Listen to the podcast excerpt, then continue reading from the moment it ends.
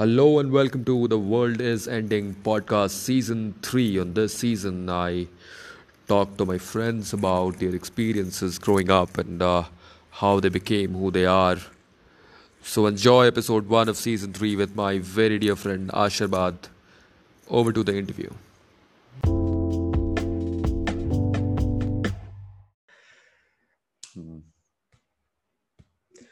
So, hello and welcome to the World is Ending podcast. And today with me, I have my very dear friend Ashirbad Nayak. Um, a very brief introduction about Ashirbad that he is a lawyer. He did, he we met in Odisha in a debate competition, and then uh, he was a student in NLU Cuttack back then, and now he is uh, going to be an LLM student in Cambridge University uh, voracious reader, bibliophile, uh, a very good artist, and a man of many talents. I am super glad to have him on my podcast. Hi, Ashirbad. Hello, Ankit. Thank you so much. That was quite an introduction, I must say. Loved it. And yeah, just one more thing. Uh, the name is perfect, man. The world is ending. Uh, right now, it's very, very apt. The world is a crematorium of good ideas. I, I, I, I second that. I second that. And also the birthplace of some really good ones too. Mm-hmm. True, true. Yeah, it's always because ideas exist in uh, pairs. They never exist independently. Absolutely. Mm-hmm. So yeah, uh, could you give us a brief introduction about you, a walk through your life, or who you are, what you represent, all that? Uh, I'll just add on. I think you gave a picture perfect description. Uh, to just add on to it, um, I am from Bhubaneswar. Spent mm. most of my life over here. Uh, I grew up reading a lot of books. Uh, so I was always around. So I started off with, I'd say, Enid Blyton and mm-hmm. progressed to whatever I can get my hands on mm-hmm. to read nowadays. Uh, that's just one aspect that I really like. Mm-hmm. Uh, I fell into law. Uh, I was a science student, 11, mm-hmm. 12. Uh, mm-hmm. Hated science, like I absolutely hated science. As I'm sure quite a few people listening to this podcast may have also experienced, you know, who just mm-hmm. went along with science because at that point of time they felt, or maybe mm-hmm. their parents felt that, you know, it was the best available option. Mm-hmm. Uh, it was quite fortuitous of me that mm-hmm. I managed to, you know, find my love for law.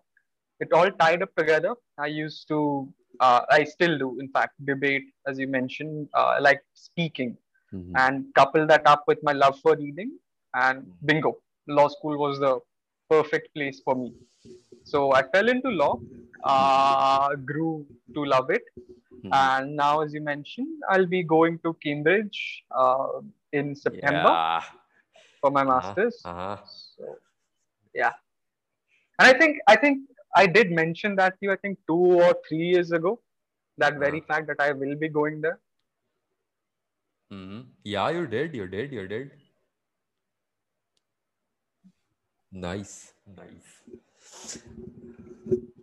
Uh, I think I think you kind of knew it from the start that you're going to do big things. I kind of knew it from the start that you're going to do big things. So everything that's kind of happening was supposed to happen, and maybe uh, will continue happening in a much bigger magnitude than today.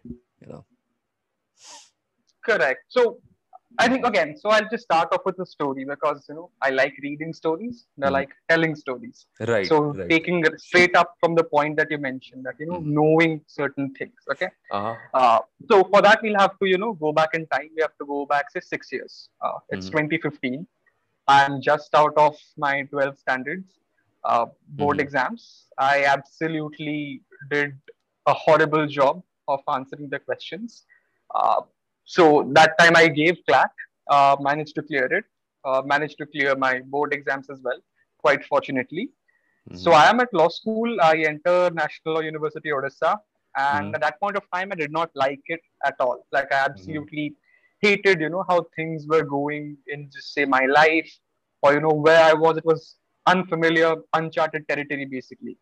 Mm-hmm. And that feeling of you know not belonging to say a particular place, uh, not connecting with you know the entire environment, uh, that persisted for a couple of years. Uh, I think quite a few people can also relate to that. Like when you have had a very different kind of life for say you know the first 16 17 years of your existence mm-hmm. and you're taken out and you're thrown into a new place uh, not only is it kind of say a culture shock to meet mm-hmm. so many people from you know all different walks of life uh, with all with a very diverse personalities mm-hmm. and you know you're staying in a hostel like i'd never stayed in a hostel before so you know i was put in a hostel it, it is a fantastic hostel no doubt mm-hmm. about it but mm-hmm. you have to you know learn to navigate your way you have to learn to coexist and if you are that good you may also help a few other people along the way so mm-hmm. for the first couple of years of my time at law school uh, to those who don't know law the integrated law program is essentially a five year program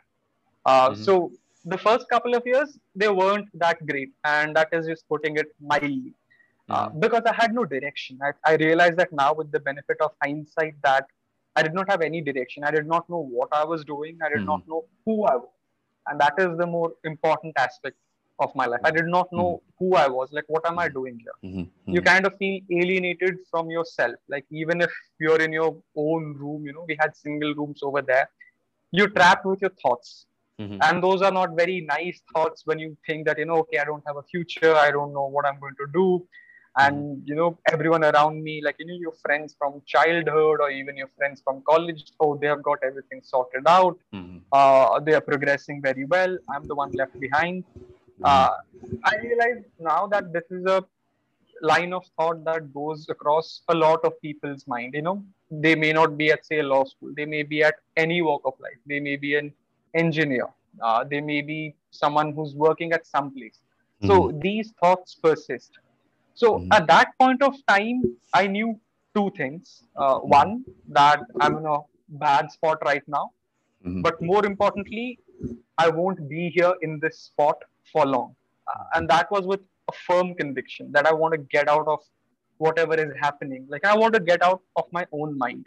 Mm-hmm. So what I did back then, and I this is something I uh, remember distinctly, is I took a piece of paper, mm-hmm. I wrote down a few things you know it, it, was not even a large piece of paper it was just a strip of paper mm-hmm. uh, i wrote down a few things i said okay this is what i want like by the end of my law school like you know by the end of my five years over here these are the things i want so i wrote two things uh, so on either side of the page mm-hmm. uh, strip sorry i wrote personal i headed one as personal and the other is professional mm-hmm. so in professional i wrote i want my again because uh, in law school you give a lot of priority to your academics and you know and you should like anyone who's studying in any venture uh, you should prioritize the purpose for which you're present over there so i wrote okay i want a gp of this much i want mm-hmm. these many publications i want this this this and that i want a placement at you know these xyz firms like either of these xyz firms mm-hmm. and at the very top of that list like at serial number one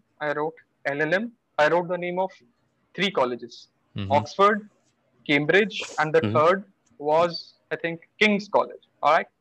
mm-hmm. And when I look back at it, uh, five years later, mm-hmm. each and every one of those things they mm-hmm. came true.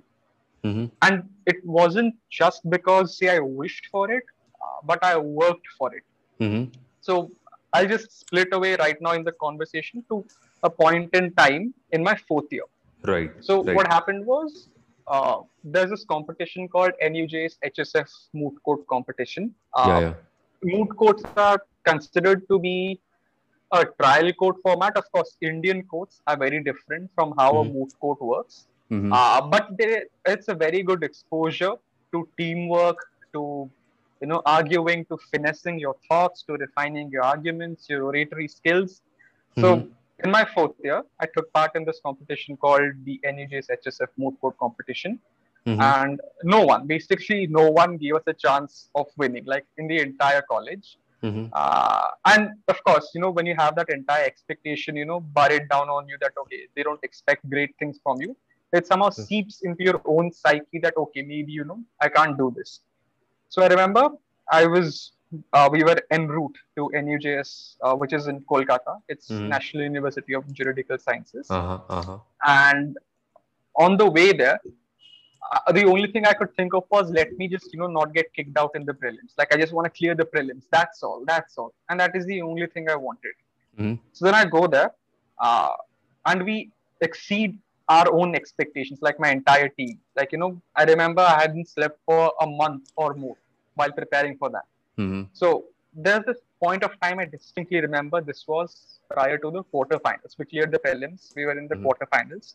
Mm-hmm. And I was exhausted. I was physically, mentally, I was drained because a lot of things were weighing down on my mind. Mm-hmm. Uh, primarily, I was fatigued. Uh, my body mm-hmm. couldn't take it anymore. And second thing which kept going on in my head was that if I don't, you know, perform well, if I, again, this is external pressure, but as I mentioned, it seeps down. Right, right thought which went on in my head was okay if i don't perform well everything that you know everyone else said it mm-hmm. would be true you know this guy's not good enough this guy you know can't compete at that level whatever mm-hmm. and again it just harkens back to what i had thought in my second year i'm not going to let right. this happen i'm right. in a bad right. spot i'm not going to let this happen mm. so i remember i was sitting down my face so there was a bench over there i'm sitting down uh-huh. i'm dead tired uh-huh. and i I literally told this to myself I'm prepared to die.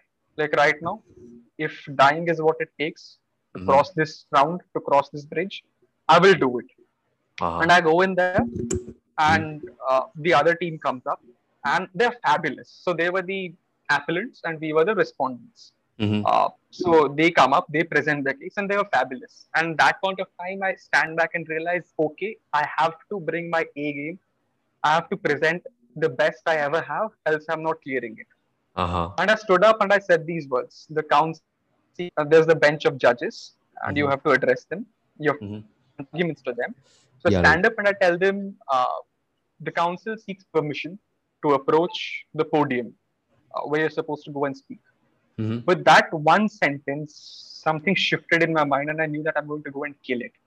So I Mhm. go there. I had the round of my life. Uh, it, it was fabulous. Like to everyone who was there in that room, like my team, the other team, the three judges, and in the people administering the courtroom, the ones who keep their time, you know, who take care of the physical copies, the hard copy submission of memorials and all. Right. They knew it's something special going on. Like we could all feel it. It was there because those Uh-huh. guys were good and we came in, you know, equally, if not better. Uh-huh. And we won that round. And then, you know, we had our semis uh, and then we had went into our finals. Mhm. And what happened in the finals was uh, we finished the final round.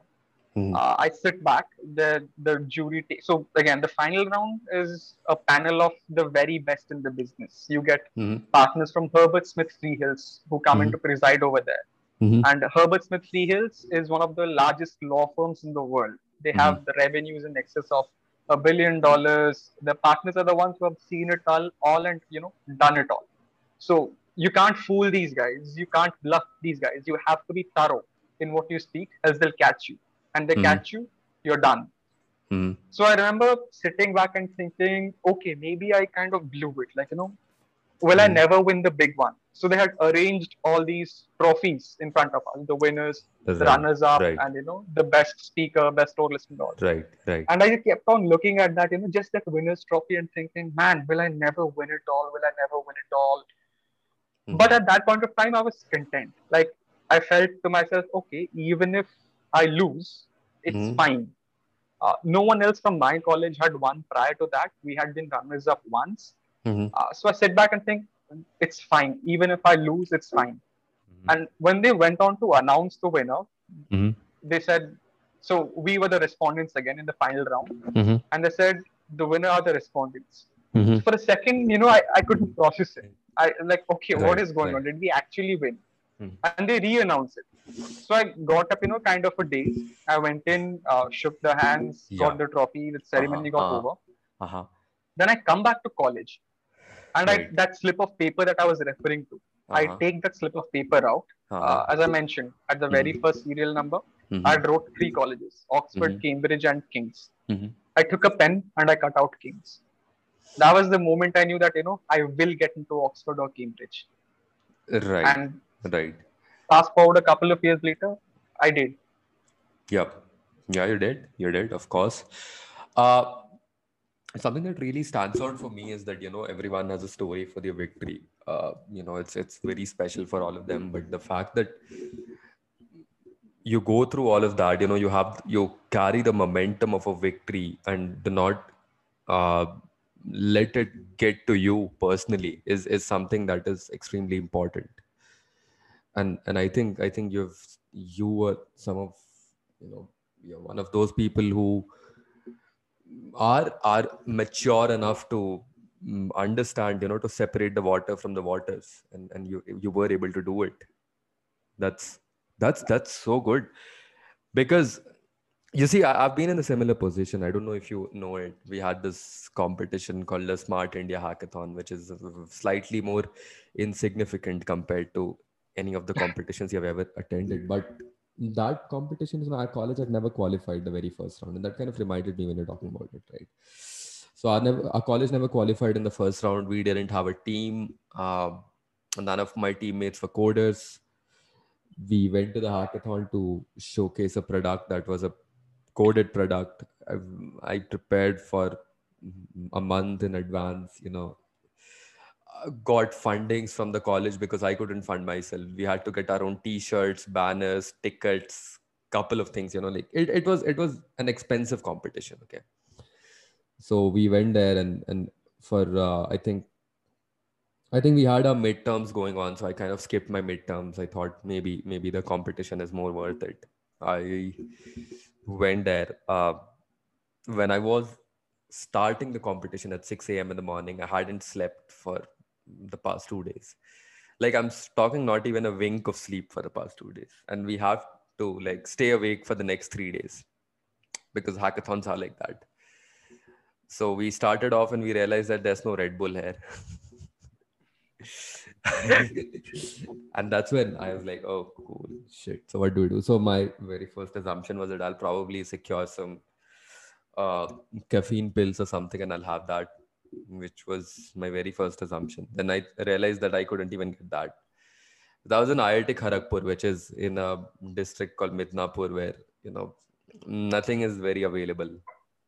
It would have been available if I'd have like uh, sifted through my friend circle and then you know figured something out but but but it wasn't easy to get it at that point of time true so i kind of thought that cool i'll i'll i'll take sugar. I think sugar is the one that is going to keep me awake. And i, I kept coding you know the the, mo- the most uh, difficult thing about programming for 12 more than 12 hours is that it, it gets to you man. Like you really feel fatigued after a while. And you have to also make presentations every two hours. And again as i told you no team member. Lonely guy there. Hmm. yeah that kind of reminded me of that. And then i think i think I, we finished third uh, out of around 25000 teams which is incredible yeah but, but but but then you know the point wasn't that you know I didn't even feel the victory. I was so dazed. My teacher came and hugged me. I didn't feel that. My very first response was, "Man, I need some sleep now. It's over." yeah. I, I, absolutely agree with you because I went through that you know same circle of emotions and fatigue yeah. or whatever you call it. You know. Uh-huh. That sense of things just not sinking in at that moment, or not even right. later. Right. And and, and so, my college and my college was an asshole college. So they they they we all have our gripes about our respective colleges man. Yeah I have, I have some very specific gripes right? So these people they called me up nine in the morning next day to get an interview with some channel a news channel. And i said i don't want the college's name to be associated with this. So i never picked up the call. So they just put on some random names and they just publish the interview anyway I mean, my perspective. I, uh, look, look, Mare, it's perfectly fine. Uh, you, as I mentioned, that you know, I also did not like my college that much. Mm-hmm. Uh, of course, things later change, but it's perfectly fine uh, yeah. to do what I hope, you did. I hope you, like you don't Cambridge. owe. I hope you like Cambridge I, better, though. I, I think I will. I think I will, man. So I just pick up one thing that you mentioned. Uh, I think right, uh, right at the beginning of your story, mm-hmm. you mentioned that you know taking lessons. I, it, it, it, I'm not exactly, you know, capturing what you said verbatim, but I think in the so, essence, so, so my, my point being, my point being that the momentum of victory uh, can either get to you as a you know you become vain about it or you continue the momentum and and you chose the latter Absolutely. which is, which is the smarter thing to do so i'll take again this is something i realized the hard way okay mm-hmm. so again uh, i just go back to the end of my first year i was naive and i was stupid uh, as most people will know when they're 17 or 18 they are uh-huh, uh-huh. Uh, so i had i had done one mun i had won one mun i had gotten some paper published i had won some you know debate uh, in my college level mm. uh, so at point of time i felt that okay i had done enough like i have done enough i'm the king of the world like i don't need to prove anything to anyone else i'm like very happy with where i am mm. so i grew content i grew very comfortable you know with where i am so more than what failure could affect me, success affected me.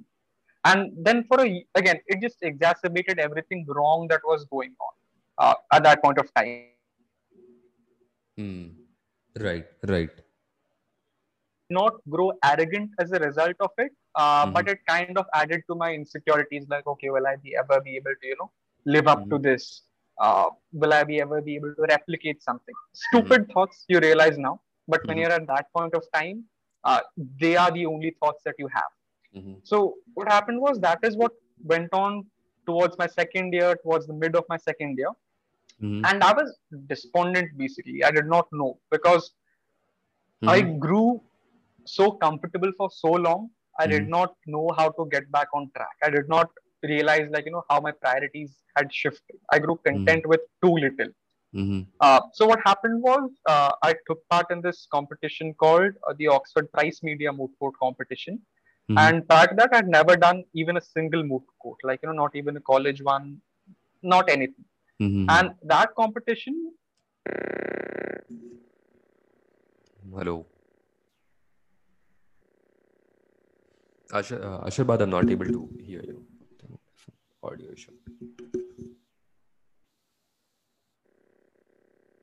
Uh, yeah, I'm not able to hear. You.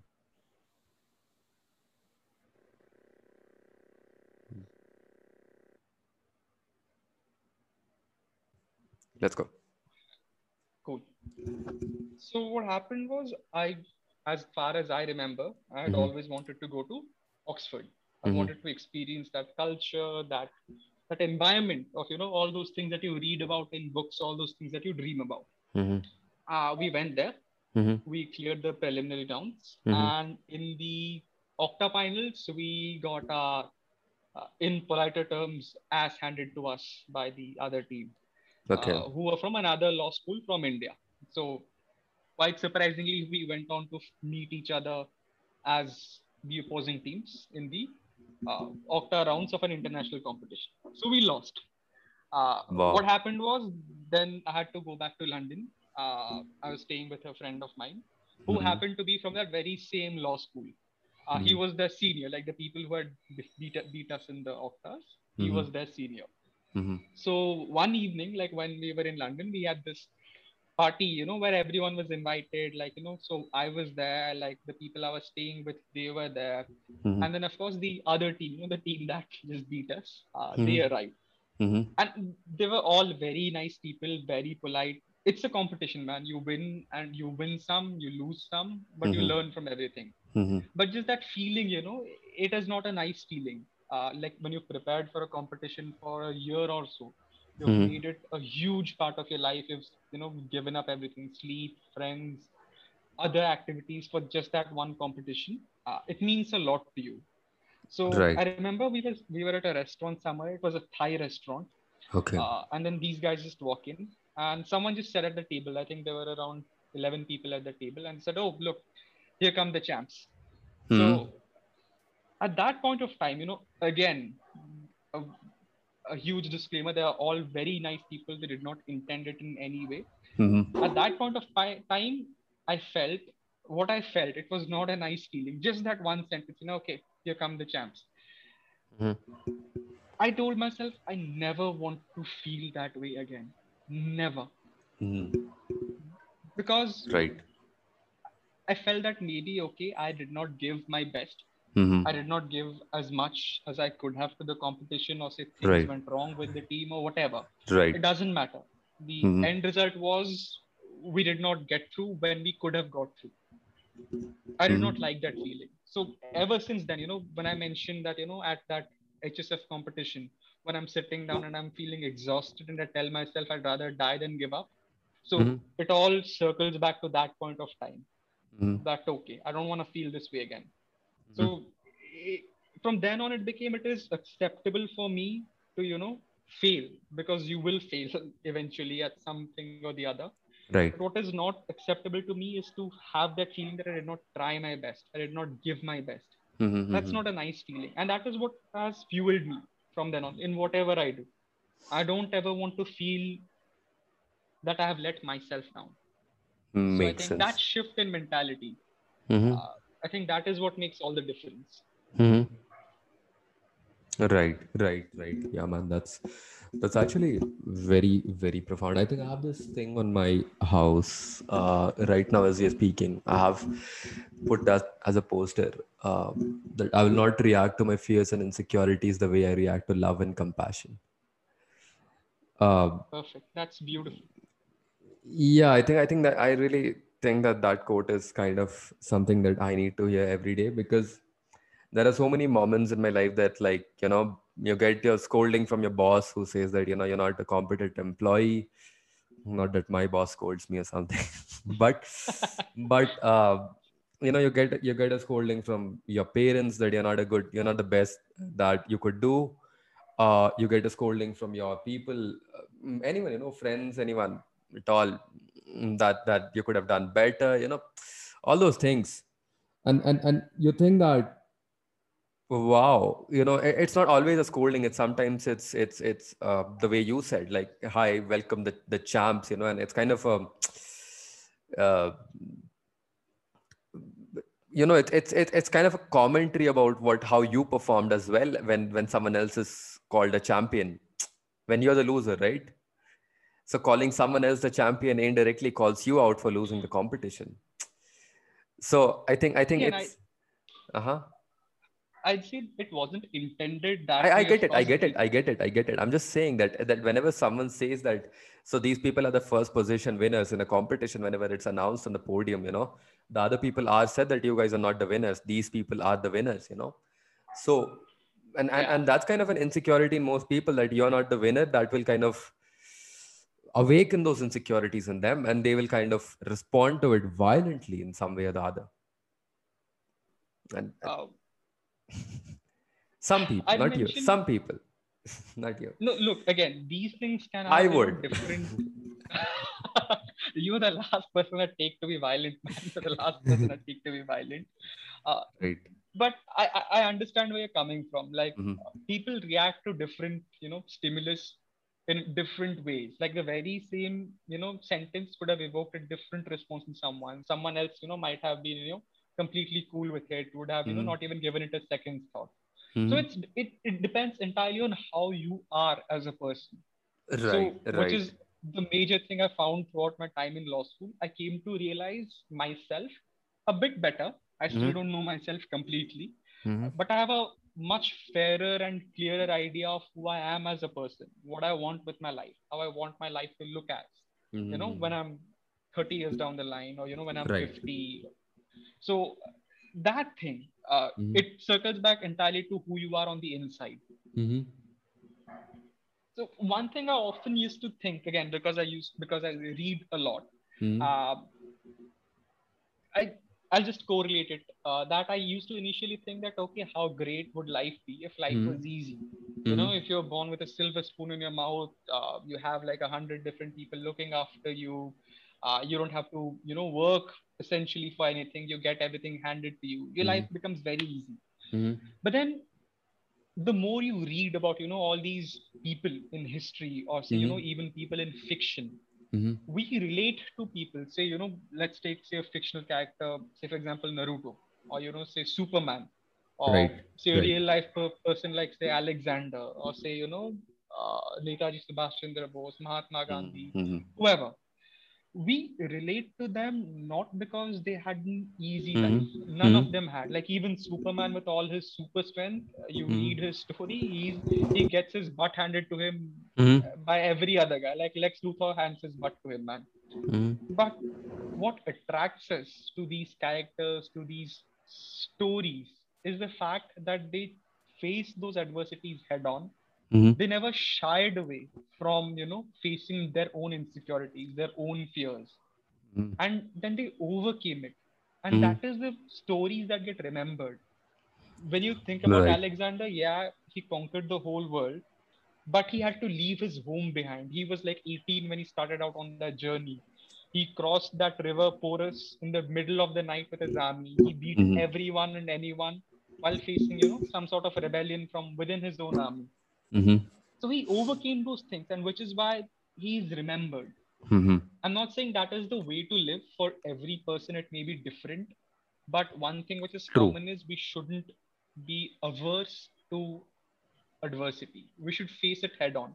To the best of our abilities, we should face it. It took me quite a lot of time to mm-hmm. realize that mm-hmm. that I uh, shouldn't run away from things that scare me. Mm-hmm. And this is something which one of my friends actually again put it into perspective with just one sentence mm. uh, again it was the same oxford Price media moot court competition so what had happened was uh, when we have our practice rounds i just mm-hmm. flinch from questions like i did not like answering questions i felt that you know when the judge is grilling me you know it just made me scared so i tried to dodge a question mm-hmm. and this was something which was very very subconscious mm-hmm. and then this guy comes up to me anand who is my teammate he comes up to me and he tells me don't run from that question.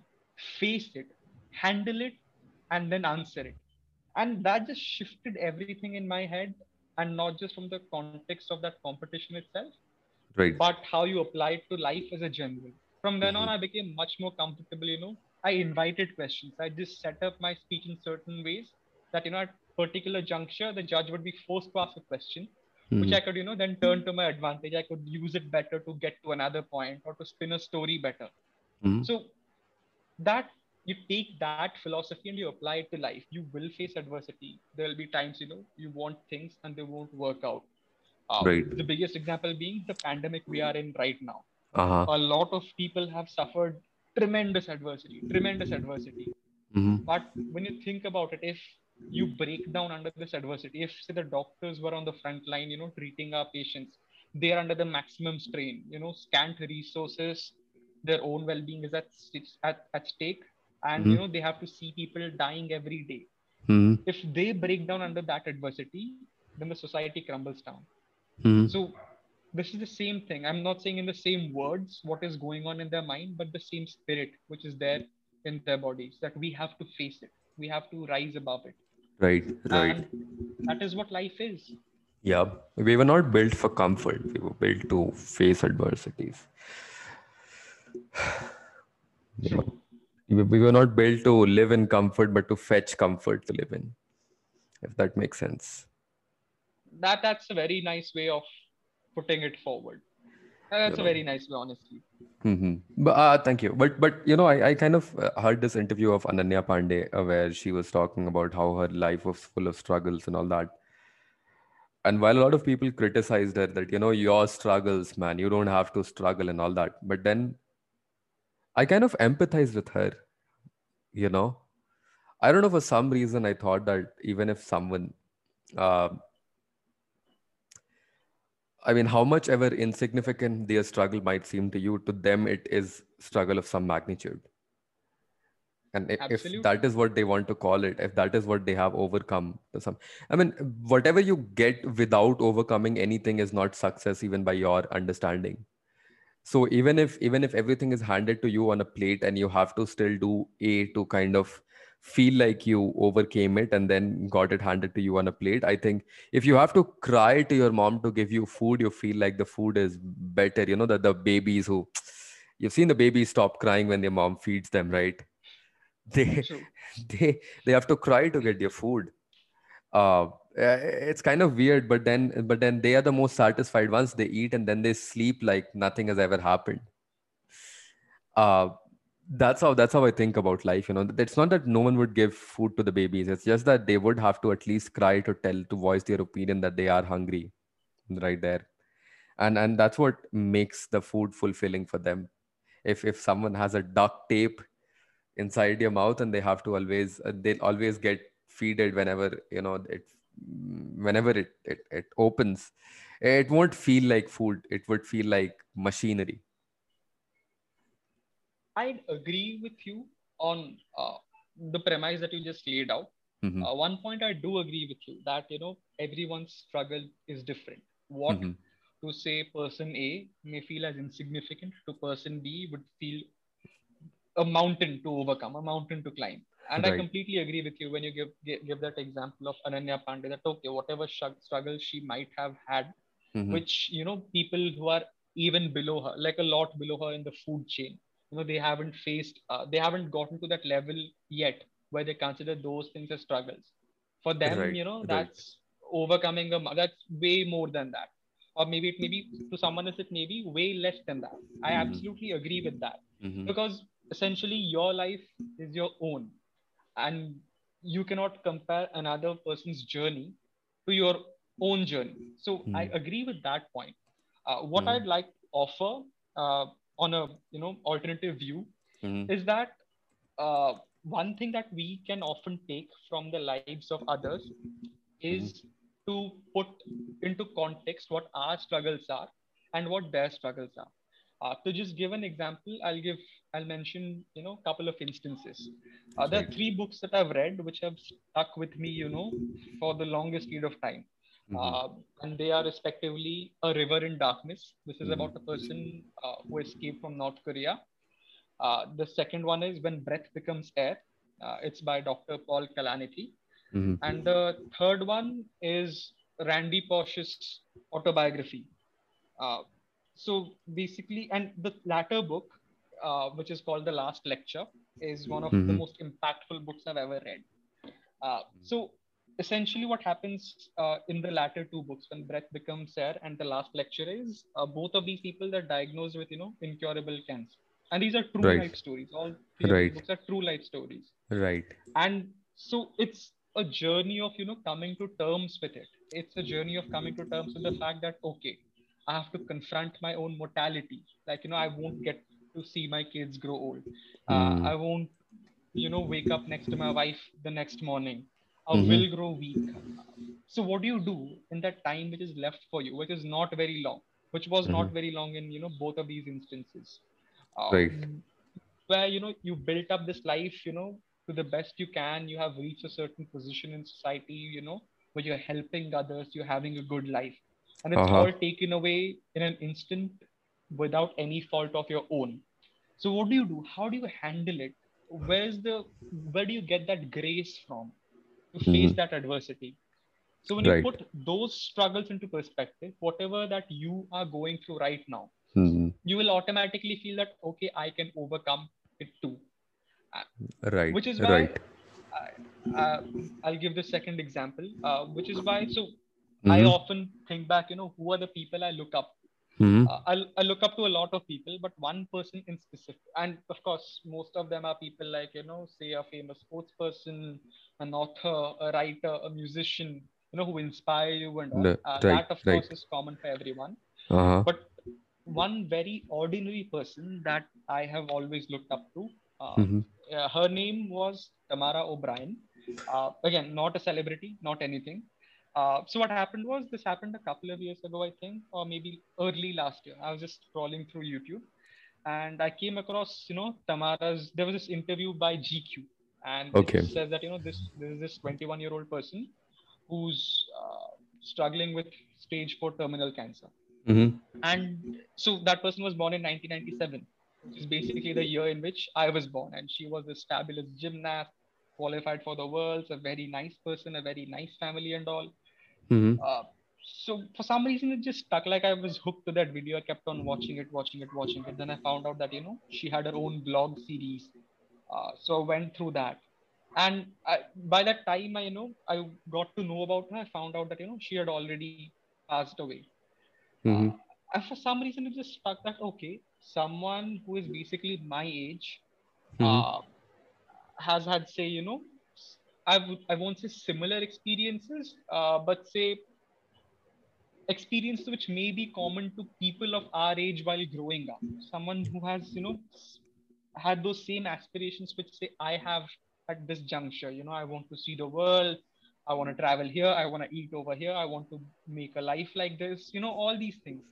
Right, taken right. away from that person in an instant, and that person knows, you know, well in advance that okay, uh, I have mm-hmm. to let go of those dreams. You know, mm-hmm. my dreams are curtailed for the moment. So how do they handle that? How do they do it? And then I saw they say that you know everything has like four stages: anger, acceptance, denial. Uh, sorry, the last stage is acceptance. Like uh, denial, anger. I forgot the third stage. Mm-hmm. But the beauty with it. I, I am not sure if beauty is the appropriate word, but I'll just mention it because I can't think of anything else to mm-hmm. describe mm-hmm. it. The courage, the courage and the beauty with which Tamara O'Brien handled that interview, mm-hmm. uh, where she basically says that you know she has come to terms with what life has offered to her and then mm-hmm. she speaks about okay how she never felt that you know she was good enough she wasn't beautiful enough or whatever mm-hmm. just hearing that and realizing that okay our lives already are very beautiful no matter how much adversity we are going through right because when you're confronted with the fact that okay you know life may end at any moment when you realize this fact mm-hmm. that is when you learn to be grateful for whatever you have had till now mm-hmm. and that just really you know put things into perspective for me that and so whenever you know of course there are days when you don't feel happy there are days when you feel like you know things i've wanted they aren't working out. I just go back and watch that video. I think about that person. Someone i've never met. Someone who was an absolutely ordinary person someone who was not a celebrity at all whatever but a very real human being. Right right. And that just filters everything else out. And that just puts that question of adversity you know whatever adversity i may have right now. Mm-hmm. it just puts the, it, okay in the long run uh, it may not be that difficult to overcome. So yeah that i think that would be the second point i'd raise to what you mentioned. Yeah sure sure. I was just looking her up. Looks like she's a Canadian gymnast who absolutely as a terminal cancer. Very interesting position to be in with a cancer and being a gymnast. Where you have to hoop through two um, problems at the same time. Jump through, you know, hurdles of different kinds. Yeah, mm-hmm. and you know, one thing again you know because we are so young you know we are in our early 20s so mm-hmm. uh, these things they don't come into our mind right now uh, because again we are oriented to be very very individualistic mm-hmm. most of us i'm not saying that in our society it is so but i see in our generation uh, we are very individualistic which is not a bad thing at all it is a very good thing uh, mm-hmm. but the key word over here is harmony. I believe that you always have to live in harmony with others. Always, you know, prioritize your own well being over others, uh, but don't take it so far that you become selfish and arrogant, uh, which unfortunately I witnessed that, you know, we are in some way or the other, I wouldn't say encouraged, uh, but we are nudged to be. Uh, it is very, very subconscious, very, very subconscious, but we do not give a priority to the feelings of others, be it our friends, our family, our parents, whatever. Mm-hmm. So it just makes you realize how do you want to be remembered as? Uh, not you know at the end of your life, but say even right now. Uh, there are certain people uh, I'm sure you would have in your life, and you just think about them, uh, you smile. You know, okay, okay, maybe I had a funny conversation with that person, or maybe that person helped me, or you know you think about them and you think that okay i look forward to having a conversation with this person i look forward to meeting this person right uh, say, right you know physically when possible or say virtually or whatever so do we have that effect on others and at the end of the day that is the biggest measure of a man or a woman what I you see. do for others lives on in time and i realized that uh, because i was an absolute asshole, I'd say, uh, in my first year. And I, I was not an asshole intentionally. I was very, very insecure with who I was. I did not figure things out. I did not know myself. So I did not intentionally hurt anyone. I did not go out to put people in trouble. Obviously, I did not do that. But when someone to help for me, I would, you know, refute them. I'd, I'd, uh, I'd act in a manner which was not becoming of me. Uh, so I, I did not realize that back then. Right. But when I started receiving help from others, you know, selfless, unconditional help from my friends, from my family, uh, I remember when I had to get my visa done, there was this random stranger who was standing outside the. Sorry, when I had to get my passport done, there was this random stranger outside the passport office who helped me.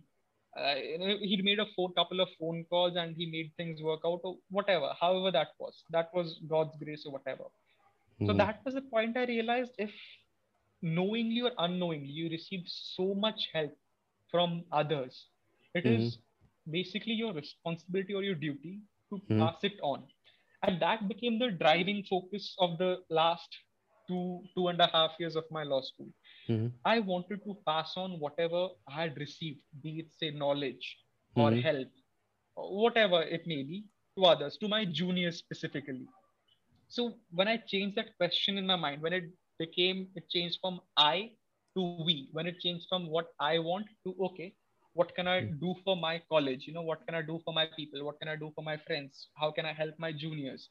Mm-hmm. that is when things change that is when i started to fall in love with the place. I gave that place a chance. And then i found out that okay maybe that place isn't that bad enough. Uh, i see. maybe the people aren't that bad enough. Right and i've tried my best uh, to whatever extent possible. And mm-hmm. i hope that you know if i've been able to help other people in my law school uh, or in whatever walk of life. Hmm. Uh, I hope they carry that and you know pass it forward to whoever else needs them, needs that whatever help the other person might need down the line. Right, right. Yeah, man, that's quite profound. Uh, I think, I think you kind of summed up most things that could have been said on the subject. So, yeah anyway moving on. I think i think you read a lot of books and you kind of quote from a lot of books. So i mean you're, you're someone i know as a voracious reader. I most of the conversation we have ever had is uh, have centered around you know our personal experiences with various people we end up meeting or otherwise books.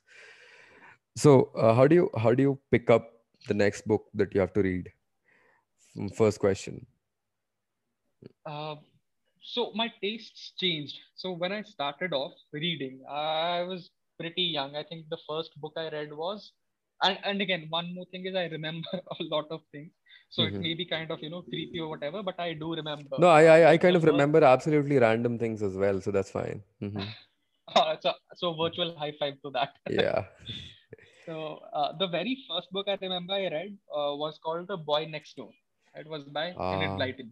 Right, right. So and I even remember like what was written on that page. Like there's this girl called Lucy, her brother is called Robin, and then the protagonist uh-huh. is called Kit.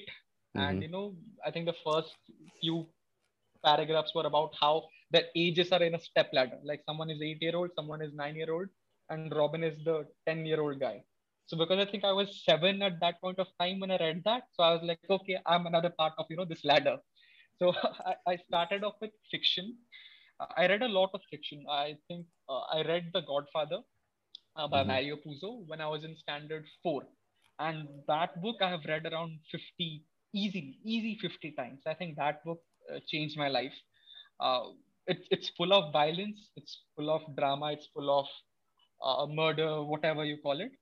Uh, but at the core of it, it also gives a message about, you know, how man is a slave to circumstances Mm-hmm. Uh, so that book has stuck with me. Like that book, in a way, kind of you know inspired me to mold my life in a certain way, where I do not just fall into circumstances and circumstances dictate mm-hmm. my future, but I have some control over destiny. So mm-hmm. as I progressed along, uh, I in my 11th, 12th, and I think the first and second year of law school, uh, I kind of grew out of reading books uh, because I write, like to read a lot of fiction Uh, so I got over that phase. I got over reading Agatha Christie in my 10th and all. So I kind of lost, lost touch. Uh, right. I started, so when I resumed reading, uh, I started reading non-fiction more. So mm-hmm. a couple of books. So as of right now, how things stand, uh, I like to read about people uh, in general. So one book right. I really liked in particular was uh, Shoe Dog by Phil, Phil Knight, Knight, who's uh-huh. the founder of Nike. Right. So one thing which always strikes out to me when I'm reading a book uh, is uh-huh. okay, does it feel like I'm on a journey along with this person? So that was something uh... which was very, very evident in Phil Knight's book. So do you do you end up reading the whole book or do you like kind of quit the book in the middle? You know, like this isn't mm, good. I, I will not read it. You've never quit a book. No, it's always covered. So if I start a book, ah, good stuff. Mm-hmm. If I start it and okay, there are some books I'd say that you know who just hook you. Like you know, like again, Shoe Dog is the biggest example. It mm-hmm. was an 800 page book, and I said I can't stop reading it to even sleep. I have to finish it. So I finished it, you know, as quickly as possible in say four or five hours, whatever it took me. So there are books that right. hook you but there are also books which disturb you you know which they're tough books to read uh, say for example there's something called the Gulag Archipelago, mm-hmm. uh, which was hmm. written by Solzhenitsyn. Okay. The Gulag Archipelago is the author's memoir, essentially, of mm-hmm. life mm-hmm. under the Bolsheviks. Uh, when that entire the Stalinist regime, basically, of you know how USSR is supposed to be this utopia, but in reality, it is a very dark and a very disturbing place. So when you read a book like that, uh, it just screws your mind over. Like, okay, things can be that bad for people. I mean, he, he gives one example of how the Britishers uh, promised a certain group of, you know, ethnic Russians that, okay, if you fight against the communists, we will give you your liberty, we'll allow you to settle somewhere in Europe. So these guys fought. What happens right. was later on towards the end of the war, the USSR becomes an ally of UK and USA. Uh-huh. So when the war ends, what the British do is so these guys they come up, these ethnic uh, Russians they come up and they say that okay, you promised us something, uh, and now we want to you know because Stalin has come to power, he will kill us definitely because we took up arms against you know their forces on your instruction uh, mm-hmm. initially. So you know give us some sanctuary or something. So what the Britishers did was uh, they said okay okay we'll do that. They put them on a train and sent them back to Stalin. And Stalin had that entire uh, I'd say ethnic group, basically entirety of it executed. So, you know, when you read stuff like that of how deplorable human beings can be, uh, so those things they disturb you. They, they make you, they make it a difficult read. So I kind of need to take a bit of, you know, time away from reading that. And that happened to me, you know, when I was in class two or three, I, I started reading Tolstoy uh, not oh, a good time man. to read Tolstoy. yeah, yeah. Uh, have you heard of her, her Nadia Murad? I haven't yet, not yet. So uh, Nadia Murad uh, is an ethnic Kurdish person. Uh, mm-hmm. So she won the Nobel Peace Prize in 2018. So ah, okay, okay, okay. That's why the name sounded familiar. Mm-hmm. So mm-hmm. Nadia Murad wrote the book called The Last Girl and this is probably the most disturbing it's it's the most painful book that i've ever read. And i was surprised that a book could you know evoke such uh, feelings in you that feeling of you know pain and despair in you. So her story is basically she was from kurdistan which is a part of iraq. Right. and she was like a very happy-go-lucky you know teenage kid you know 19 20 years old. And then what happens that's when isis starts to show up Mm-hmm. And all these, uh, you know, ethnic Kurdish fighters or whoever these people are who are supposed to protect their village, in the middle of the night, they escape. And then the the ISIS forces come in, they just capture everyone, they kill. Uh, so mm-hmm. what her literal words were, they take up a boy, mm-hmm. and if he has hair in his armpits, they'd execute him because they feel that this guy is now too old enough. You know, he may seek revenge or whatever. They killed everyone Mm-hmm. And then they took the women as slaves. Like this is real life slavery in the 21st century. Right, right, and, right. Mm-hmm. And you you can you can imagine how it goes from there. Like it's a brutal regime. They're basically worse than animals or whatever. And you know there are indefensible women out there, and it, it's a horrifying book. like you know how they're repeatedly taken and sold and raped and oh my it's it's disturbing to its very core right. one thing she mentioned in that book was uh, when these isis forces started to invade what the people did was they thought that okay the usa will come to help us barack obama was the president back then he will come to help us so they pined on that hope and then that hope is not rewarded there's Nothing. Look, here's the thing. Here's the thing. This, this sounds like more like political propaganda than actual hope. I'll look, be honest. Been, I'll be look, honest. It, it sounds like political propaganda, man. it may have been to say the USA. It may have been to say, you know, the NATO or to the uh, United Nations organization. Mm-hmm. Who hasn't lived their life ever out of their village, who has constantly heard that, you know, uh, this person, this random person in this random country, 10,000 miles away, that person is kind of like, you know, a savior of the world. That person puts everything in order. And that Makes is sense. reaffirmed through Makes ages. Sense. Makes and sense. that faith is not rewarded. This is just an example of, you know, how faith was not rewarded. Uh, it was misplaced faith. Mm-hmm. And that hurts. It, it may happen in different contexts. It may happen so that, you know, a person who you closely know who you rely upon does not reciprocate that faith when the time comes mm-hmm. and that feeling also hurt hurts uh, mm-hmm. but in this particular context keeping in mind all the horrors that she had to endure it's tragic. That person is she's 26 27 years old. And you know on the cover of that book uh, her picture nadia murad's picture is there. You often feel that you know pictures are just pictures. But when you look into that picture you see those eyes you think oh my god this person has lived a thousand years on this earth and has seen every evil imaginable.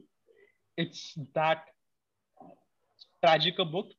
And what's even worse is that these things happen all the time and we don't realize it. There's, there's not enough attention to it. Or we just are very convenient in our own selves to ignore these right. things because these things are hard. Right right. Yeah it's it's, it's very uh, difficult to come to terms with reality i think i have kind of hardened and become a little more insensitive than i'd like to be because i've seen these things happen secondhand. So i mean not not like the captivation not terrorism. I wasn't born in kashmir. Uh, but but I have seen these things happen as in I've seen uh, evil things that most people talk about happen in real life. Uh, so I kind of I kind of have become insensitive to a lot of it, and that so excuse me for not reacting in the more proper ways of the world. But but I think yeah, there are there are a lot of books that kind of evoke that kind of. So when, when I think this one book that both of us have read back in school was by Booker T. Washington, Up from Slavery yeah uh, when right. i when i heard about slavery it sounded like a bad thing but not not not a very bad thing you know like people were held as slaves oh okay cool but when i read uh, booker t. Washington's plight it, it was it kind of put things into perspective for me like okay it was really bad. You know how bad it was. Uh, it was kind of an epiphanous thing for me that you know even even when we say that uh, that America is a good country and these things have happened they have they also have a history of bad things. Uh, and, and and that kind of you know for every book when i read i think gulliver's travels uh, you might have read that book right? Swift yeah swift i i, I read that book i think uh, last year as well once more and i kind of whenever i read that book i think how much of a genius that um, jonathan swift was because it is such a beautiful political commentary without sounding like a political commentary. I think that's true for you know every form of art. Like you know, as you mentioned, Booker T. Washington. Uh-huh. So that moment of epiphany when you had that, you know, when you read that book, that okay, slavery right. is that bad. I just did mm-hmm. not realize it. Mm-hmm. So I had that in the visual medium. Uh, there's this movie called The Green Mile. It's Tom Hanks. Uh, mm-hmm. He's the lead character in there. I forgot the name of the other actor who played this uh, African American person mm-hmm. who has been, uh, you know, charged with uh, murdering two little girls. So oh, okay. what happened was, so he later proves it, it's a fantasy movie essentially. You know, there are elements of magic in it. Uh, so what happens is there's this moment, you know, when everything comes together and you realize, okay, this person is innocent. but because he can't prove his innocence, he is going to be executed. So mm-hmm. they ask him, okay, what is your last wish? And he says, I just want to watch a flicker tape. Flicker tape is essentially motion picture back then, you know, they had all these reels and all at one end of the room, the light is shining on a projector, and then you watch a movie. So this guy says, I want to watch a flicker tape movie because I've never watched it. But the way in which it was delivered, the way in which that entire scene was set up after two hours of watching that movie, that to me personally put into perspective how bad you know the situation was yeah for say people of color back at that point of time so i think that's the power of artistic medium when yeah. you mentioned that you know gulliver's travel is a social com- commentary mm-hmm. i think one particular you know uh, uh, series right now which i found to be the best form of political commentary and one of the deepest is attack on titan uh, to people who are unfamiliar with it. Uh, I'm sure a lot of people are familiar with it. In fact, uh, it's an anime. It's a manga series, a Japanese manga series, essentially, oh, which was okay. adapted into a wildly popular uh, television uh, anime. Right, series. right, so, right. It just concluded. It, it just it just looks like you know that the Japanese people have a lot of uh, depth to convey. Uh, somehow I find the Japanese medium. I think Japan Jap- Japan has been the pioneer for all the anime that we have watched, be it Pokemon. We, we have grown up with it, right? Shin-chan, and, uh, Doraemon, all those things. Absolutely. And, you know, it's not as if, say, these animes are the ones who are just, you know, for fun. Say, for example, Pokemon or Shin-chan, you know, they are fun things to watch.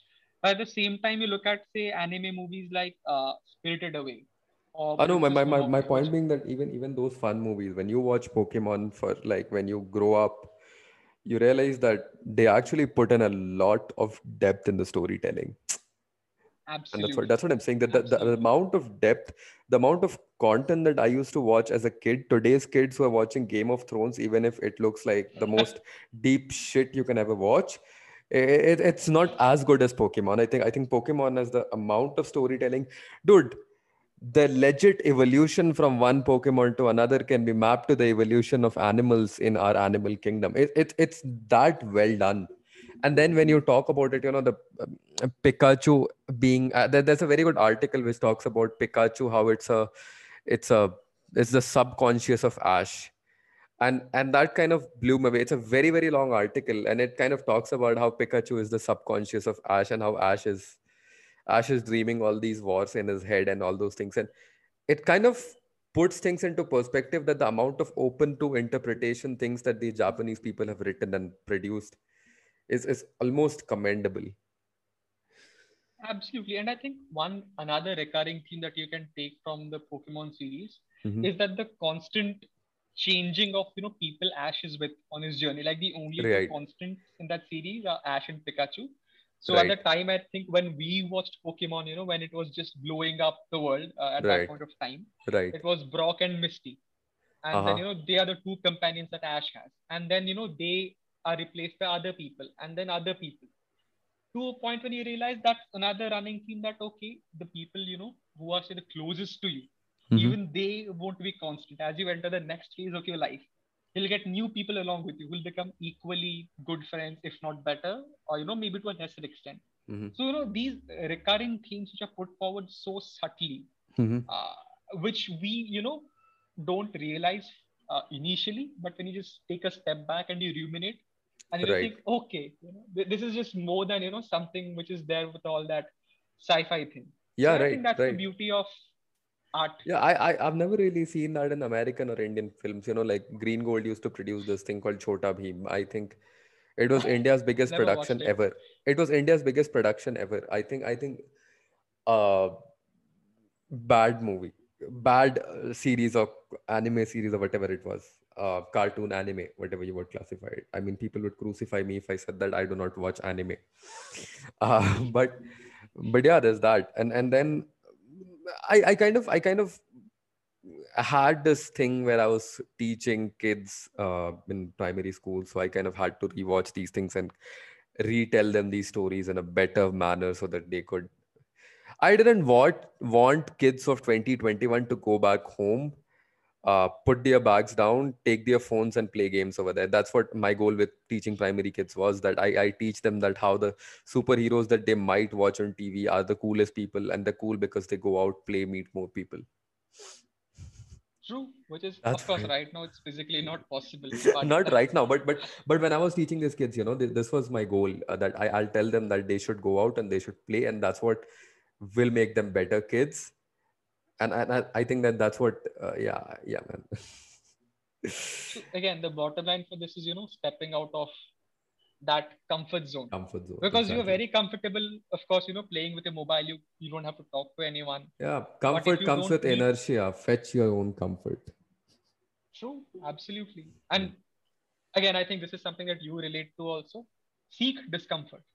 Of you course always yeah yeah that, that's a that's the yes theory yes theory mantra. Seek Absolutely. discomfort uh-huh. shout shout out to matt yes. at yes theory. Matt at yes theory. I, I i kind of used to follow yes theory before they became a yes theater. Uh, I, even i have stopped watching uh, following them but then for a period of time they were really good. Uh, the stories that they had to share they were really good. See here's the thing. I like youtubers right before they get famous because it's more authentic yeah it's very very authentic. They're putting in their best because they know they're going to blow up. They're right at the very spot.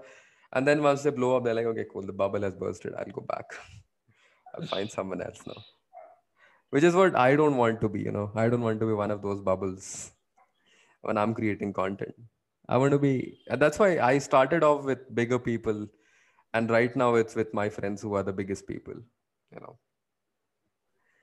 that's a very very nice way to put things that's very cool of you mm-hmm. and that's very right of you i'd say i mean of course uh, so you take a look at you know again harkening back to joe rogan mm-hmm. uh, he interviews famous people uh, but he also interviews some random people whom you have never heard of. He interviews and they're the most friends. interesting people. I, I never thought that his yes. interview with um, anyone else was as interesting as his interview with Naval Ravikant. I haven't heard that. I haven't heard that episode. Okay. Uh, or or he, he has this friend, right? The artist. I don't remember the guy's name. The Italian artist who who, who comes to his podcast. Uh, he's come a lot. A of lot of, people, man. Yeah. A lot of people. Say Joey Diaz, for example. Mm-hmm. So yeah. you know, mm-hmm. Eddie Bravo. So people who are absolute bonkers. Mm-hmm. But you find that you know a conversation with friends. Anyone except Alex Jones has been a good guest. I, I would say his best guest uh, was Jordan Peterson. I shout. That, that's because you're a JBP fanboy, my man. You got you got to listen to episode with with other. I think Joe Rogan has never done a bad podcast uh, so far. Before he went to Spotify, after he went to Spotify, I think, yeah. I stopped watching. I stopped listening. I stopped listening. But but then. No, uh, hmm Go on. Go on. Uh, I'd say again that you know on that JBP part again. Uh, one thing about JBP, of course, he gives solid advice. You know, he's of course in equal parts criticized and equal parts praised by you know various sections of population. Mm-hmm. But one thing, again, which makes me admire Jordan Peterson mm-hmm. is the fact that okay, this is a guy uh, who was willing to risk everything, his entire professional career at the University of Toronto, mm-hmm. his entire privacy, the fact that you know he's going to get hounded. He knew all these things, without any guarantee that you know there are people out there who might you know agree with his views. He there's a very high chance you know he could have gotten fired from his job. This guy's 55 years old and you know you get fired you won't get hired by anyone else. Right. Uh, and then you know at the same time his wife is also diagnosed with cancer and this guy is on antidepressants so his mm-hmm. immune system is fucked up. So all these things. In spite of that he stayed true to his principles. He faced whatever you know these interviewers or say you know the left wing mm-hmm. media mm-hmm. or the neoliberals mm-hmm. whatever you call it they threw at him and he mm-hmm. faced it head on right. so he may have succeeded in changing people's postmodernist neo-nazis yeah whatever you may label them as right and he got vilified a lot but in mm-hmm. spite of that he stuck on so that mm-hmm. that again you know that character of a person that grit to right. you know stand by your views you know even when half of the world says you're wrong uh, to me that makes him quite admirable and of course i agree with quite a few of his points as well so that helps things uh, but yeah these are some people i look up to I love the interview he did with Lance Armstrong, for example. I think Lance Armstrong has never really been open as as open as he was on Joe Rogan. I, Elon Musk, man. Yeah. No CEO would smoke. I mean, I, I, I kind of believe that Elon Musk can do random shit now that he does random shit. But then Lance Armstrong, of course, um, and then Randall Carlson, um, Edward Snowden. Edward Snowden, of course. That and was then, a fantastic interview. Yeah, there was Tim Ferriss. You had, yeah, I mean, everyone you can imagine who has been even Mike Tyson was on the interview. So anyone who was, uh, yeah. Uh, if you if you want to look at that, there was he has Dave Asprey on his. I think it was Dave Asprey on Joe Rogan. I'm not sure. That biohacker. I, I, I think we have settled it quite, you know, hmm. uh, succinctly that Joe Rogan is one of the best interviewers out there. And uh, also, also, I would recommend if people are listening that one of my good friends now, Jordan Harbinger, and also a good supporter of this podcast, a very huge name. I oh, think. Yeah, I'll, I'll, definitely. Only second to Joe Rogan, but Jordan Harbinger. He did this interview with Mubiz, uh, Mujib Khan, uh, who's a Canadian terrorist uh, intel person, and then that interview was about how terrorists were trained and how that guy masqueraded as a terrorist for many years and then kind of gave intel. Uh, it's super interesting stuff, man. Like Joe Rogan won't do those interviews. That's what uh, Jordan Harbinger does. Spotify. Because now he's on Spotify. He doesn't yeah, right, right, stuff. right. It's hundred million. No, and also, also Joe Rogan won't. Also, Joe Rogan won't go for the B list um, intellectuals, and I think Jordan Harbinger has the liberty to do that so that's why i kind of like him he talked to art thieves professional terrorists all that i kind of wanted to do an interview with an ex-terrorist on my podcast i was advised against it right i had the interview recorded i still have it recorded but i kind of didn't want to publish it because see with joe rogan he's a professional podcaster with me i make zero money from this podcast so again you know these are things we do out of passion don't we? Yeah, These yeah, yeah. are not things that we do to earn, say, a monetary benefit. And you realize at the end of the day, these are the things, you know, which gives you the maximum amount of, say, happiness or satisfaction, mm-hmm. whatever it might be for you. For someone, right. it may be, say, you know, just dancing endlessly to some random tune, or someone may be singing. To you, it may uh-huh. be this podcast. So yeah, just follow your heart, man. Uh, yeah, it's a lot of things. So, so, also, Ashirbad, I didn't tell you that I'm writing a book. Oh, which one? About, about what is it about? It's it's called God fucked us all. I would have to agree with the title, man. God repeatedly does. I, I, I, project myself as a pessimist with the world is ending, the God fucked us all, and all those things. It's, it's kind of a rant about how the world seems so fucked and how ideas are above people at this point.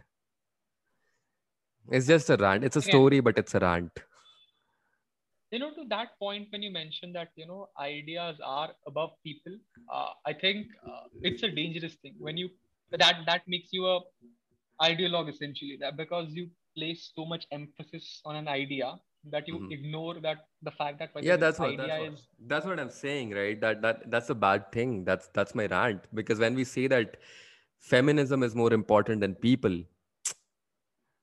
when we say that debating Islamophobia is more important than debating the crime that has been specifically committed, you get my point, right? Like, like it's it's it's it's almost like we have forgotten that there are actual people being uh, who are suffering for for all sorts of ideas because of all sorts of ideas, and we need to critically examine and objectively accept or reject ideas. I think the biggest one, the biggest idea out there is religion whatever yeah. your religion may be. Mm-hmm. And of course, it's not religion gives a lot of meaning to a lot of people's lives and mm-hmm. religion, but we, we always forget that religion is meant to improve the lives of humans. Religion right. is not meant that humans will always remain subjugated to some religious figurehead or authority who, in mm-hmm. the name of God, is exercising his commandments and mm-hmm. issuing directions right. on the basis of a random call you go out and assassinate someone or you get into wars with each uh-huh. other uh-huh. so i think religion is the biggest uh, again harkening back to tolstoy the opium of the masses right. So yeah, think, yeah, of course of course of course. I think tolstoy has been the best best person. I, I, a book i'd recommend over here for the readers would be uh, a brief history of religion. Uh, it's a it's a very good book. It's i don't remember the author's name but it's a very good book. It talks about it gives you a diploma course in all religions that exist and why they do exist and what is all the disagreement between them that is all about while you're at it i think I am reading this book by Easwaran uh, that, that, that is called the teaching of the upanishads Okay. Because I was kind of worried about so many people that I know passing away due to COVID. And that's why I kind of wanted to discover what the Vedas and Upanishads talk about death. And I think I found that book in that process. It's, it's a very good book which takes Nachiketa as a person. He discusses, he has a discussion with the god of death for the whole book. And it's a very philosophical dialogue, but it's a very interesting book to read. The Essence of the Upanishads by Easwaran when you look back at you know uh, death uh, a couple of things that you know we don't realize for number mm. one uh, we, we, always live in denial of death uh, we do not again it's a good thing because if you're constantly thinking about death all the time i would say i would say we we live in conscience of the death but in in conscious denial of it correct we live in essential it's a willful ignorance of mm-hmm. reality essentially right so we tend to never discuss about death at least in our society we right. tend to keep it at a distance uh, but then when you look at uh, the mexican culture where mm-hmm. they essentially have a celebration for death which is you know now hollywood has popularized it as you know day of the dead in all these movies and all uh, but mm-hmm. when you look back at their entire culture of say mm-hmm. even the aztecs from whom the mexicans are descended and all mm-hmm. uh, death is considered death is not ignored per se that is mm-hmm. not something you know which they shy away from they uh, bring it so much into their culture mm-hmm. uh, that it they worship you know you must have seen these dolls and all you know which has got skulls and all painted on it you know mm-hmm. they have these shamans or people you know they have festivals dedicated to it right so i think that is a completely contrasting but an equally interesting way of you know thinking about death right right right. I think hollywood puts everything on a position of uh, uh, affectedly grand and self-important pedestal if i should say it that way. Like like uh, like some some random festival in some random community becomes a huge 500 million dollar movie. Rich asians I, become comedy. Uh yeah I, I, think the best one i heard was uh, when this was released uh, that movie by bradley cooper American Sniper. I think okay. the best review or something I or a comment or whatever it was uh, was that American sorry Hollywood uh, Hollywood and Americans would invade your country, kill your people, and then make movies about how it made them sad. Wow. So I think that, that, that is quite accurate. Uh, I, I kind of, I kind of, I kind of see when events happen. Then there are two people who run to take licenses. One is the Zee News reporters who go and run to ask the dead how they feel about death and and the other being and the other being movie producers who who you know register a film known as confessions of a corpse i don't know true true man. True. I would actually watch a film called confessions of a corpse if it actually exists. That, that, that's a good name. Maybe that should be a second book. I yeah confessions of a god fucked us all confessions of a corpse I'll, I I kind of got inspired for this book by this character in a TV series called Californication, which is about an a man who's an embodiment of Bukowski's life. Oh, Charles Bukowski. Yeah. yeah, yeah. So there's this man called Hank Moody who is Bukowski, but he's an author and he drinks a lot, and he's a womanizer.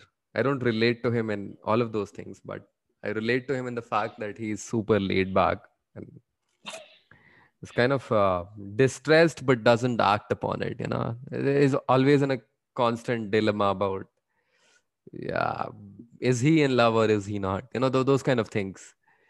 It's very, very. in some ways, uh, sorry to interrupt, but I think yeah, in some ways I just add that even Hemingway was kind of like that. When you look right. at Ernest yeah, he was, he was, he was, he was. You have to be a particular type of mad to be an author. Hemingway used to drink a lot, if I remember. Uh, yeah, said yeah. in popular culture. Hemingway was a drunkard who and, and most authors we they think that they've constantly spent their life writing books right now i think there's no modern author who's as good as any other any of those people who have lived before them but when when when we talk about I, uh-huh I, I i agree because again so one thing i often go back to is mm-hmm. okay so let's just take english okay mm-hmm. Uh, mm-hmm. it's the world's most uh, fluently speaking uh, spoken language so not fluently most commonly spoken language right a lot of people speak english mm-hmm. so when you look at say the classics or not not even the classics say you know uh, modern classics say you know look at say uh, lord of the rings or say their entire agatha christie series or say you know the lion the prince the lion the witch and the wardrobe cs lewis the chronicles right. of narnia series and all which are all of them are you know 80 90 uh, 100 years old uh, if not more. But even today you know they retain their popularity. And you know even though we have a better crop of humankind you know we have smarter people uh, we have better people. But none of us you know can tell a story in that way. I think the one person who comes close to that right now would be jk rowling with the mm-hmm. harry potter series mm-hmm. which is absolutely enchanting uh, but apart from her, or say, you know, maybe uh, Dan Brown, which is, you know, that entire Robert Langdon series, mm. uh, no one can hold your attention in a manner or hook you, you know, in a manner in which those authors of old did. The most popular think, books that I read right now are either intended to become movies because, you know, people write, people want a foot in the door. Correct. Correct. people want attention. So the, it's mostly done that way. So whenever i i mean harry potter is good but harry potter was back in the day good. Harry potter right now when i i listen to jk rowling harry potter becomes less and less attractive. It's like this mad woman wrote this book? Cool. Fair I, I tend to dissociate you know authors from yeah, their yeah, yeah. views and what they've written uh, say fictionally or mm-hmm, in that mm-hmm, mm-hmm. context because when you club them together they might not be you know the nicest fit. Because you may not be able to reconcile that okay this person did this or you know.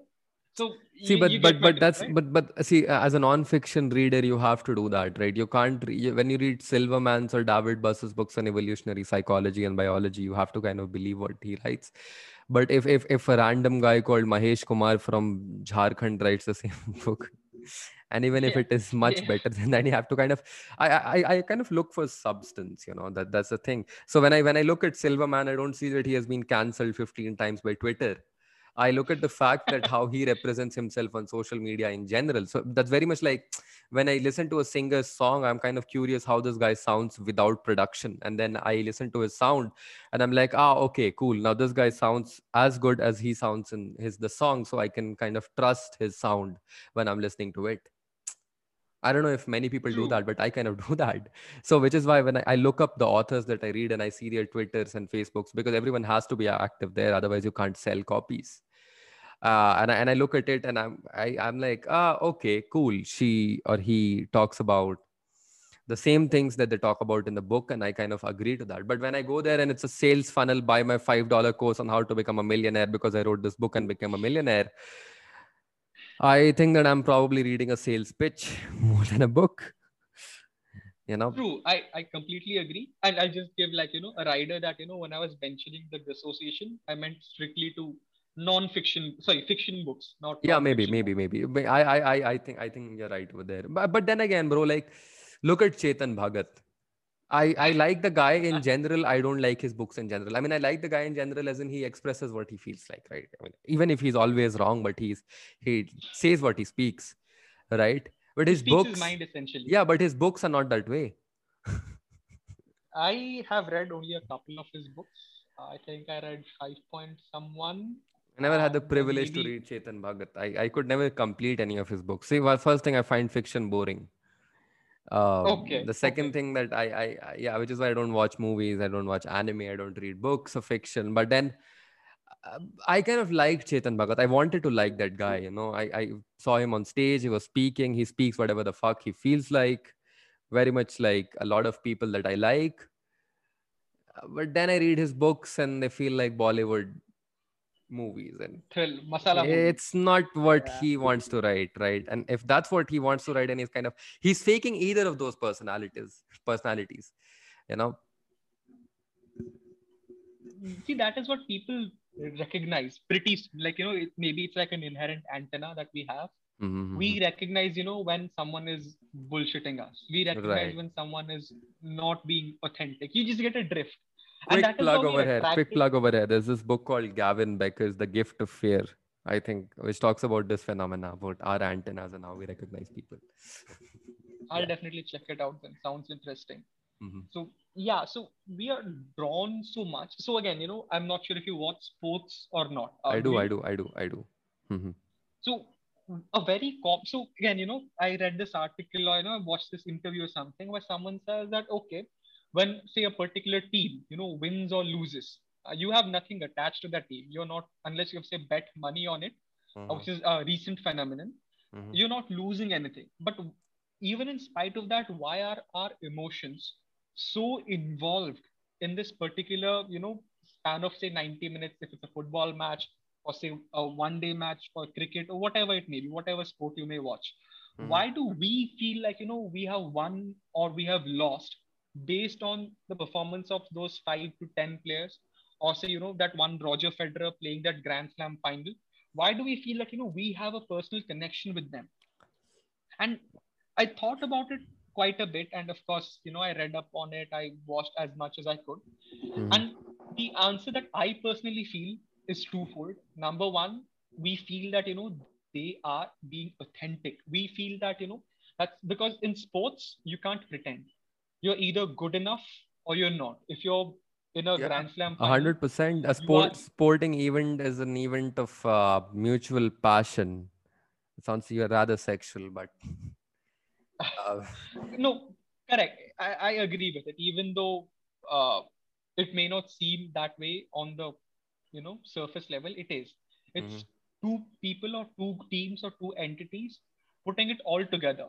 And mm-hmm. one thing, one thing that always you know garners the attention and respect of people, and this is something I think uh, Angela Duckworth. Uh, she was she had this very famous TED talk where she mentions and one thing that you know always brings together is grit.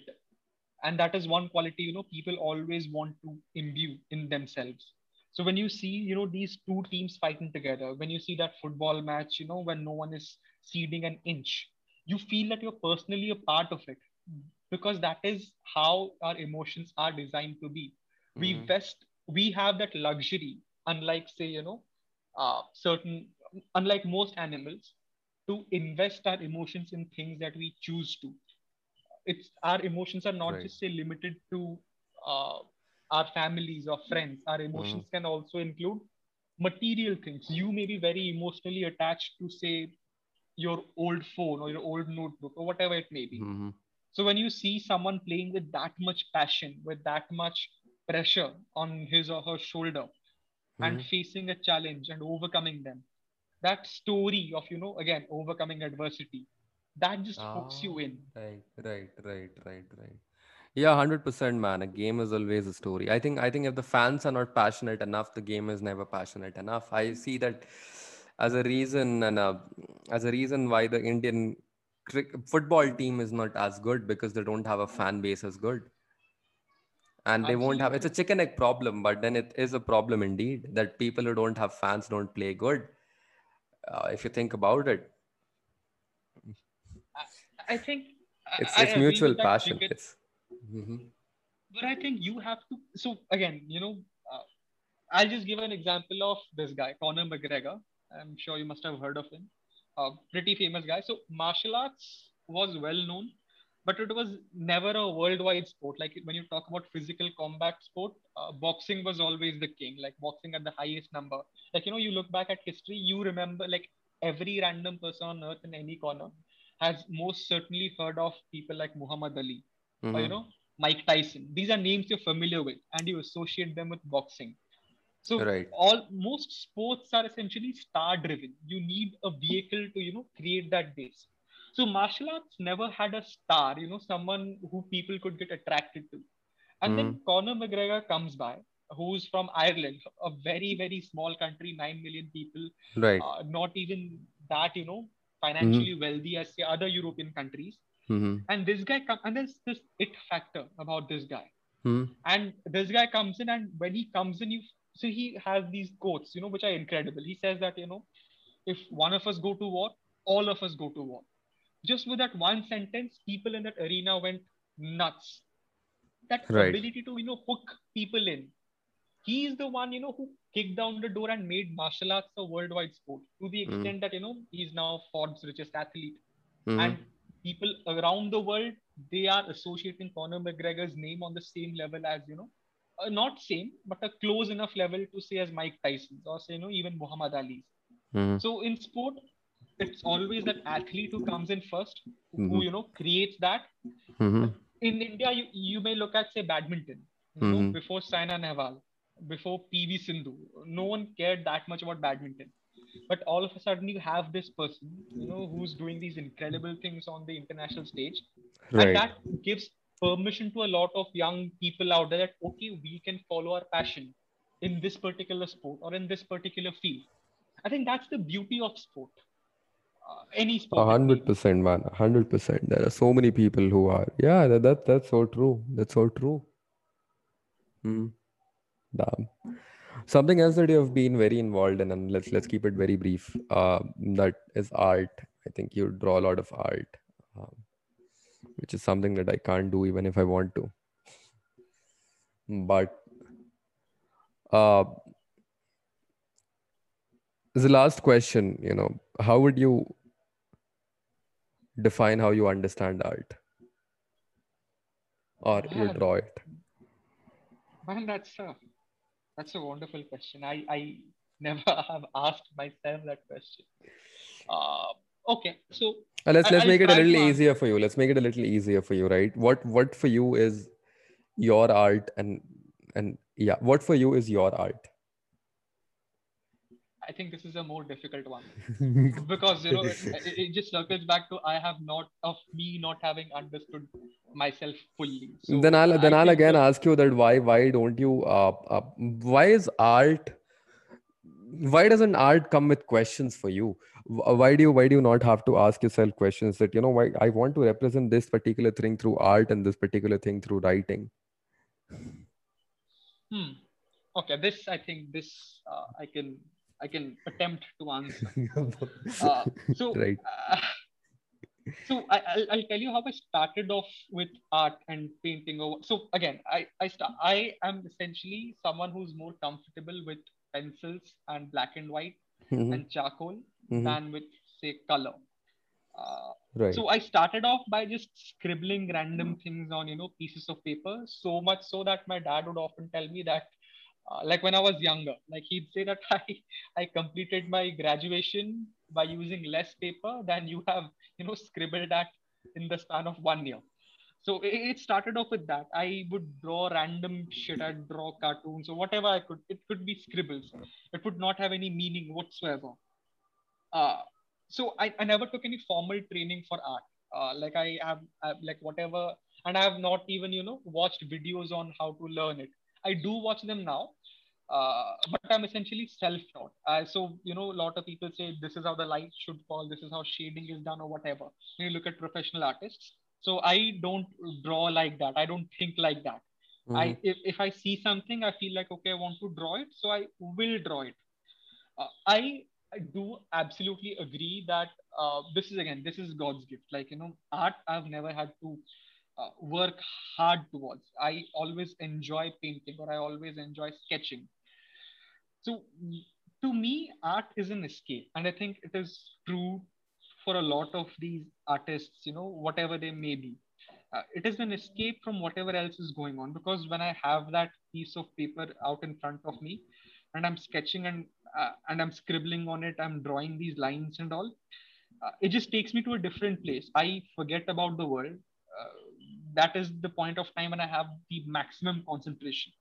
Mm-hmm. And I always sketch when I have music playing on alongside me. Like I'll switch on like Saavn or whatever app there is, and mm-hmm. you know mm-hmm. some tune uh, would be played, and I'd be sketching. That it's an experience I think a lot of people get when they are on hallucinogenics.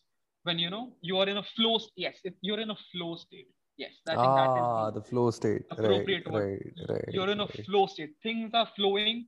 you are working, but you're not feeling that you're working. Time has passed on, and you feel very, very happy and relaxed.